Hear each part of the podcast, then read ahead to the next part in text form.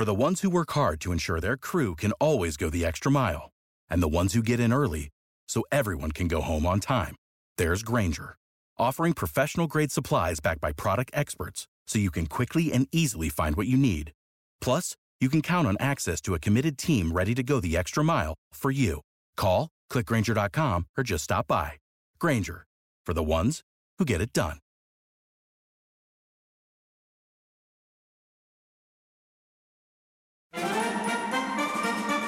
The Red Apple Media Podcast Network presents... This is Protecting America. Now, here's Emmy-winning journalist Rita Cosby. And welcome to another edition of Protecting America. I'm Rita Cosby.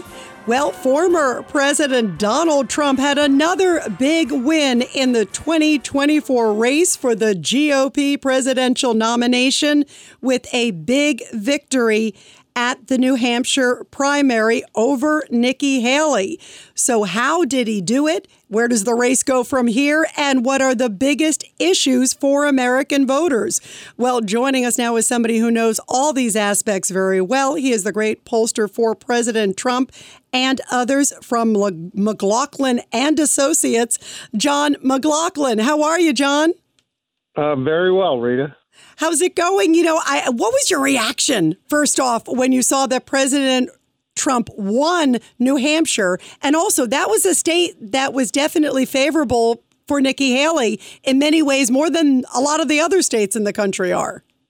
No, you're absolutely right about that. And, and it was gratifying because we worked very hard and we knew this was, you know, like it was it was a nice try by uh, Nikki Haley, but you know, she came up short, and and uh, but this was the place where, of any state, she could ambush President Trump, and uh, uh, they they, you know, all the circumstances that she wanted came together. But the Trump campaign, uh, credit President Trump especially for his leadership and his and his and his speaking out on his message.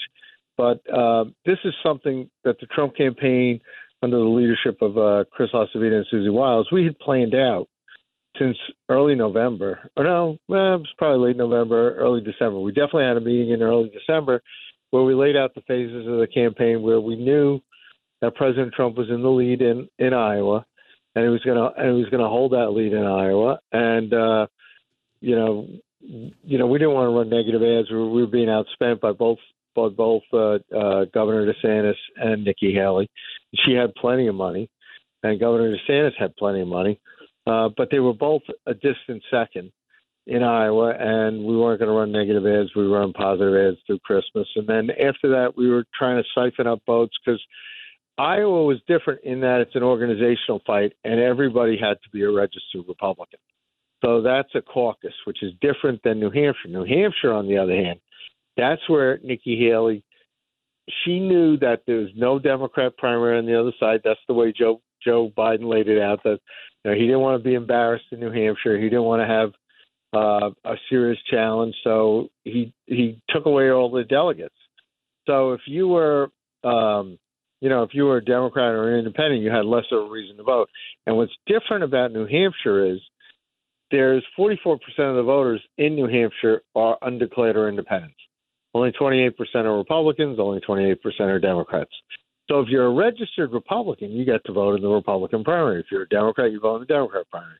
However, the forty-four percent that are undeclared get to pick the primary they vote in.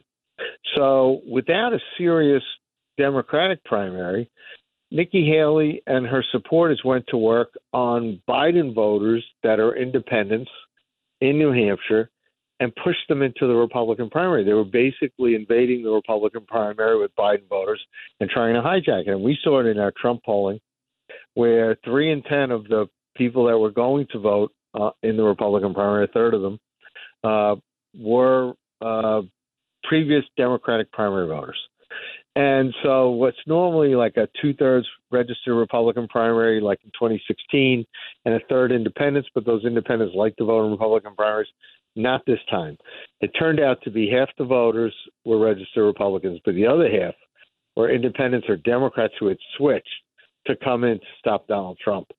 So, so for Nikki Haley, this was the ambush she wanted. She could bring in anti-Trump Democrats and anti-Trump independents who are probably not going to vote for her in November. They'll vote for Biden and try to ambush us. And they got beat. They not only got beat, she got beat decisively by eleven points, might be twelve when they're done counting, in a historic turnout of over three hundred thirty thousand voters in New Hampshire. That was the most ever in a Republican primary. Back in twenty sixteen, it was two hundred eighty-seven thousand when uh, President Trump won that primary. And uh, uh, so she had the ambush, but she came up short. It was a nice try, but it didn't work. And Donald Trump won decisively. He won like three quarters of the registered Republicans. He won almost half the independents. And this was a very decisive win this week that uh, had to be gratifying for President Trump because he was running on issues and policies. You know, um, let's first talk about Nikki Haley. What does this say about her base that she did pull in a lot of these, as you talk about, these undeclared uh, Democrats who were able to sort of infiltrate, if you will, uh, the New Hampshire primary? What does it say about her base, especially going forward? Oh, well, it's not it's not a real base. It's not a real she's not. There's no Republican state. There's no primary going forward that we can see she's going to win. She's probably going to lose, even though it's an open primary, she'll lose the South Carolina primary to Donald Trump. Donald Trump's ahead in the polls right now. And also, that's the first contest where Joe Biden will be awarded delegates from a primary contest. And uh, so he, Joe Biden's already running ads appealing to African-American voters in South Carolina. Uh, Nikki Haley went in. She's running ads. And, uh, you know, Donald Trump, where he's got a wide lead already. And uh, so... I don't know where she goes to win right now. So there is no base. And what it was was just like she came in third in Iowa. She didn't come in second. She had a horrible debate. She was seen as nasty to, to Governor DeSantis. But Donald Trump was going to win with, with you know, half the vote. He won with fifty-one percent. And uh, she may have been in second in the polls before that debate that she had on C N N with Governor DeSantis. But after that debate, we had polling where she was, even though they were both distant, she was in second place. She lost the third place. She lost that debate to Governor DeSantis. So where she goes from here, I don't know. She's not going to Nevada. Nevada's on February eighth is the next contest, but it's a Republican caucus. She didn't even bother filing for it, so she's not going to get any Nevada Nevada delegates. She's, uh, you know, she's going to face Donald Trump in her home state where the voters know her best. But the last poll that I saw there, Donald Trump was ahead sixty-four twenty-five. Wow. So, yeah, so she, this this idea that she has a base, it's it's it's a it's a creation, a, a myth, and a, a media creation. What do you make of the fact, too, John, also in South Carolina, that, uh, as you know all too well, you've got the two senators there. You've got Tim Scott, who, of course, was one of the challengers to President Trump, flanking him, cheering him on, supporting him. Right. Then you also have Lindsey Graham. You've got Henry McMaster, the governor there. I went to University of South Carolina, so I, you know, I love uh, South Carolina, John. Um, but exactly, exactly. You know it well. Um, so now what does that do to her and her campaign? Do you Do you see it going into South Carolina? Do you see there's a chance she might not be there in South Carolina, or she takes the maybe potential beating in the polls and tries to live till Super Tuesday? Where do you think? Um, she's got a tough decision because it's not just Tim Scott, who's a very popular U S senator, or Lindsey Graham, or Governor McMaster was her lieutenant governor, and he endorsed Donald Trump early. So he was very grateful that Donald Trump appointed her U N ambassador so he could be governor. So, but and the, and really the congressional delegation down there is with uh, uh, President Trump as well. Nancy Mace just endorsed him this past week, and uh, uh, so so it's I don't know where she goes because it's like, you know, when you're looking at this, you know, a lot of people compare this to a political death, but she's someplace now between denial and anger. So she's, you know, kind of like the idea the idea that she could win the nomination. It's not going to happen. So she's in denial in that regard, and she'll probably campaign like she used to campaign for governor. But Donald Trump's been president. South Carolina liked him a lot. He's won it before. And, uh, you know, he won the primary in twenty sixteen. He, he, he uh, you know, won the state twice when he ran for president. So, uh, you know, this time he's leading in the polls. So I don't know where she goes. And, you know, once she realizes she's going to lose her home state where the voters know her best, she's getting angry. And uh, she looked angry in her speech last night before she went out there before uh, President Trump to, you know, try to, you know, say she'd won, even though she was down eleven points. Yeah. By the way, what did you make of that strategy that she went out first? And and it was interesting because everybody, I was watching it live, John McLaughlin, and I'm thinking, is she about to announce she's dropping out because she clearly lost at that point? But you, you almost would have thought she won the way she was acting. Was that a good strategy or was that uh, sort of a naive strategy? Well, that was for her donors because she really has these big donors like Reed Hoffman, uh, the owner of LinkedIn, the billionaire supporter of Joe Biden, gave her super PAC at least two hundred fifty thousand dollars. And then you've got these other never Trump oligarchs who have given her, she spent over thirty-one million dollars that we know of in New Hampshire. She spent, she outspent us at least two to one in Iowa and at least two to one in New Hampshire. But you might as well tell these billionaires to just, just, you know, go out to the dumpster, throw the cash in and throw a match to it because you're going to lose to Donald Trump. And so I think she gave that speech to try to keep the money coming in because she was already planning on going up with, you know, the same ads that didn't work in Iowa, the same ads that didn't work in New Hampshire. And she's she's out there running on electability, which is strange because she says she's seventeen points up, but that poll that was an outlier was from December fourth, and she crashed in the polls during the month of December, where Donald Trump's ahead of Joe Biden in the polls, even even as of today, and she was losing in mid-December, uh, you know, in in in the in the polls in, in a uh, in a uh, Harvard-Harris poll, and she was losing to Joe Biden in a in a, uh, uh, a Yahoo News poll, and then an Economist YouGov poll, and then last week Rasmussen Reports had Trump up eight on Joe Biden, and she was losing by two. So she says things that flat out aren't true and can pr- be proven not true. So for her to say she won, or act like she won, just kind of fit the the whole thing. But it's, it's you know, she's not she's not there. So uh, uh, the reality is this is this is going to be Donald Trump's nomination. She needs to get together with the rest of the party, realize that we need to have unity in the Republican Party. We need to go fight Joe Biden. Joe Biden is preparing uh, a two hundred million dollars uh, attack on, on Donald Trump in the in the battleground states through a third party called American Bridge. Wow. And uh, yeah, so it just proves we're ahead. I mean, l- let's look at the facts. He's tried indicting him four times. Right. That didn't work. He's gone up in the polls. He, then they tried to ban him from the ballot. That didn't work. So that's being thrown out. And then they tried to confiscate, uh, Letitia James tried to confiscate his real estate business and his wealth and ban him from real estate in New York. And he keeps winning. And so, you know, what are they going to do? I mean, they just, they can't stop him. So they've been funding Nikki Haley's campaign and she's losing. So she needs to get with the rest of the Republican Party and say, we're going to beat Joe Biden and I'm happy to support President Trump. And uh, he's the best candidate. And that's it. But, you know, it might take a little convincing by the voters of South Carolina to make sure that happens. When you need mealtime inspiration, it's worth shopping Kroger, where you'll find over thirty thousand mouthwatering choices that excite your inner foodie. And no matter what tasty choice you make, you'll enjoy our everyday low prices, plus extra ways to save, like digital coupons worth over six hundred dollars each week. You can also save up to one dollar off per gallon at the pump with fuel points. More savings and more inspiring flavors make shopping Kroger worth it every time. Kroger, fresh for everyone. Fuel restrictions apply.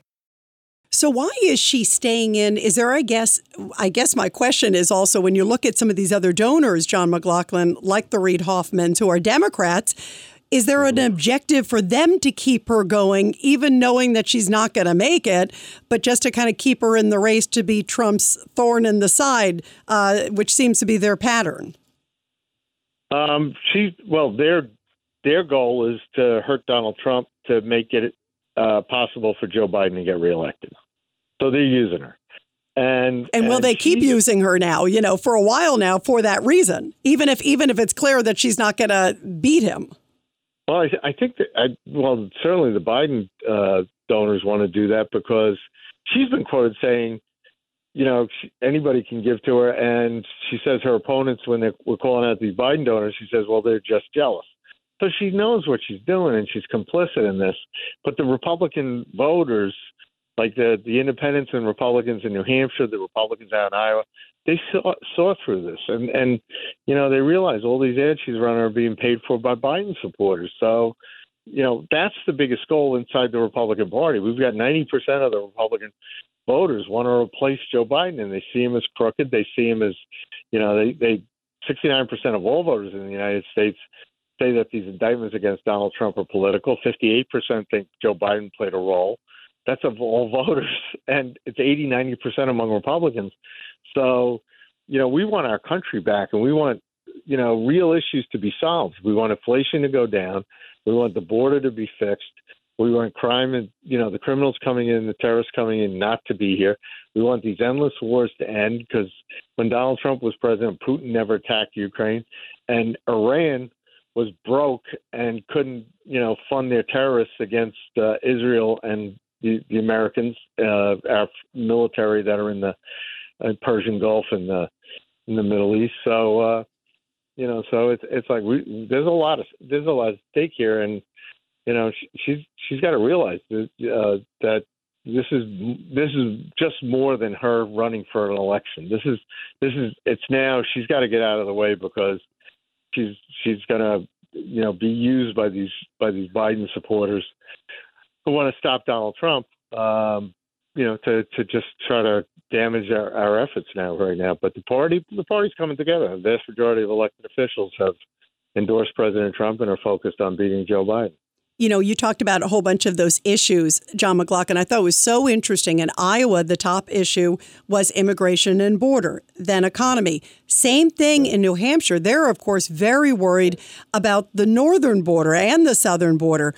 Are you surprised how big of an issue that has become? And obviously, that fits so well in President Trump's wheelhouse, because he did such a great job securing the border. And we're seeing the results of an open, dangerous border right now. I'm not. We're not surprised. It's all over the country. Even you have an upcoming election on February thirteenth, a special election in the New York third Congressional District. The number one issue is immigration. And it's because, I mean, you know, you broadcast from New York all the time. Just walk out on the street.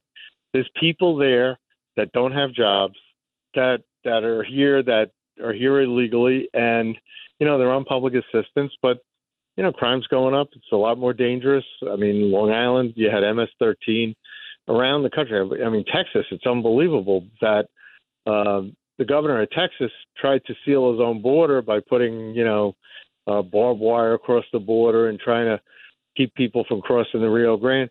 And now you got the federal government saying to the Border Patrol, you've got to take that barbed wire down. And the Supreme Court had a terrible ruling where they're basically saying we're going to allow the, the federal uh, uh, Border Patrol to follow Joe Biden's orders and remove the barriers so these illegals can come in.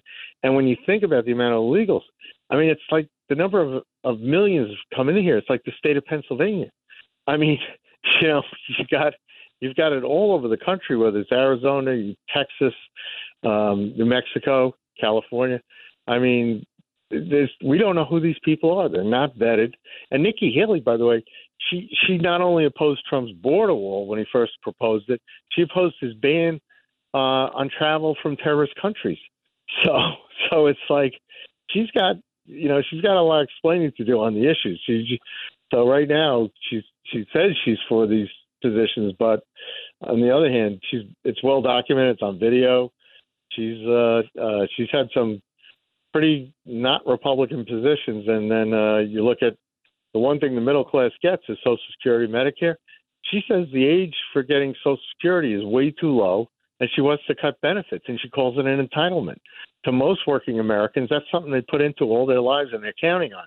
So, uh, uh, you know, now, you know, when you've got Democrat governors giving free health care to illegals, and you've got, um, you know, illegals, I guess at some point will be getting Social Security if they're not being here in their lives while everybody else paid in. This is just, uh, you know, it's just something where the vast majority of Americans want to get this fixed, because it's it's really out of control and it's not good for the country. Yeah, and this really does play into President Trump's wheelhouse, don't you think? I mean, he is ideally suited for this moment where we have such a wide open border. Yes. And he also changed the Republican Party when he ran in twenty fifteen. When he ran and nobody thought he could win and he was at like two percent of the polls, all of a sudden he says, you know, this this uh, these free trade agreements are not working because we're shipping jobs over to China, to Mexico, and we're, we're losing our jobs here in America. And that's why he's Donald Trump's winning in Michigan by eight points because of the auto workers. They don't want to see their, their last remaining jobs sent to China for these electric vehicles that don't work or that Americans don't want.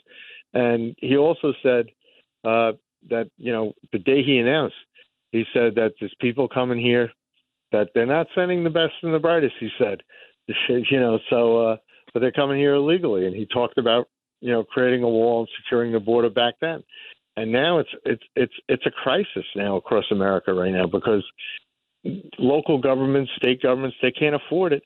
And the Democrats are just trying to figure out how can they register these people to vote who are not even citizens and not get caught trying to, you know, uh, allow non-citizens to vote and benefit the Democrat Party. So it's just uh, it's not it's not a good situation. So we have to, you know, it, this is something that. That's going to benefit Donald Trump, but he had the courage back in twenty fifteen to raise this issue while many of the establishment Republicans were talking about how do they do amnesty? How do they do, uh, you know, trying to bring in more uh, more immigrants that uh, were not the best for the country. So, Ohio, ready for some quick mental health facts? Let's go. Nearly two million Ohioans live with a mental health condition. In the U S, more than fifty percent of people will be diagnosed with a mental illness in their lifetime.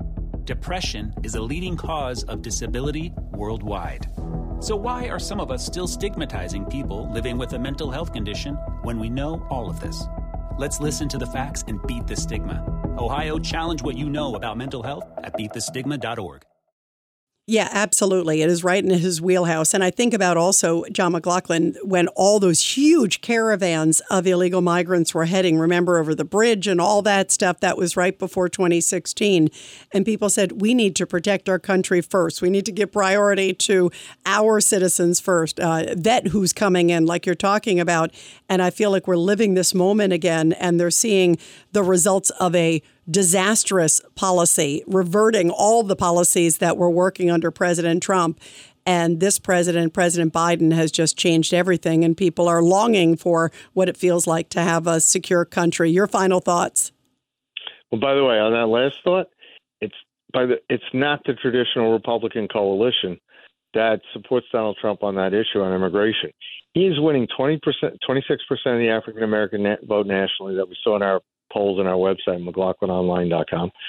That's up there. He's also winning Hispanics, forty-seven forty, because those Hispanics that are citizens that vote came here legally and did it the right way. And there was even a Siena poll out in New York that has Trump within double digits of winning New York against Joe Biden, and he's winning the Hispanic vote precisely because legal, naturalized immigrants who are here and played by the rules resent what's going on right now, and they also see the danger of terrorists coming into the country as well as criminals that shouldn't be here. So the stakes are very high for this election.